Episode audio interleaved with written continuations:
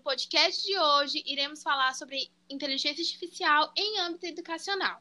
Hoje eu conto com uma convidada especial para bater esse papo sobre o tema. Aline, por favor. Oi, oi, gente. Então, como dito antes, eu me chamo Aline Batalha. Bom, hoje vamos citar alguns pontos da IA e eu espero que possamos fazer um bom proveito.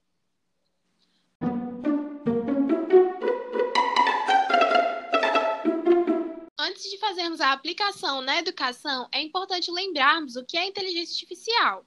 Ela é uma área da ciência da computação cujo principal objetivo é criar dispositivos que simulam a capacidade humana de interpretar dados, perceber fatos, raciocinar, tomar decisões e solucionar problemas.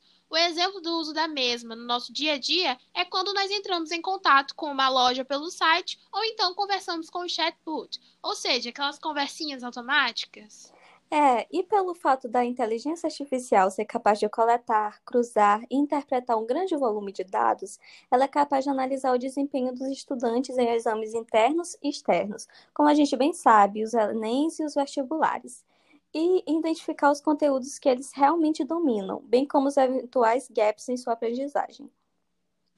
A identificação do nível dos estudantes também é um ponto que a inteligência artificial pode cooperar.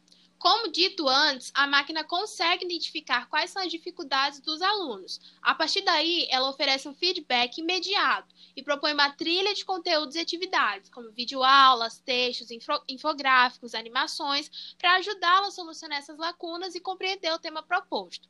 Além disso, aí ela consegue repassar esses insights aos professores, que conhecem melhor a turma e cada aluno individualmente. Assim, eles podem atuar de maneira ainda mais eficaz. Uma das principais tendências da educação hoje é a gamificação.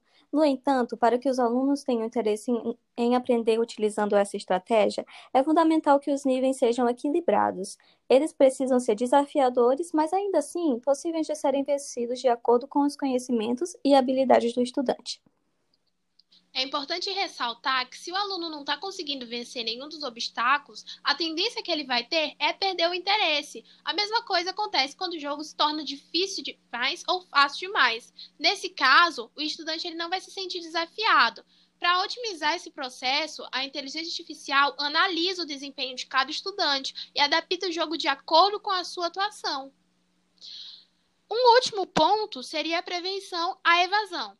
Como muitos de nós sabemos, no Brasil, muitos estudantes, quando entram nos anos finais, eles acabam abandonando as escolas. Muitas das vezes por não se adaptarem no modo de ensino, no conteúdo, nas instruções, etc. Em uma escala mais ampla, tratando de sistemas de ensino, a IA é capaz de desenhar um perfil detalhado dos alunos e identificar qual deles estão mais propensos à evasão. A partir desses dados, a escola pode tomar medidas para prevenir o problema, desde o um acompanhamento e comunicação com a família até a sugestão de medidas para potencializar a aprendizagem e favorecer a permanência deste estudante na instituição. E assim finalizamos nosso podcast de hoje sobre a IA. Obrigada. Thank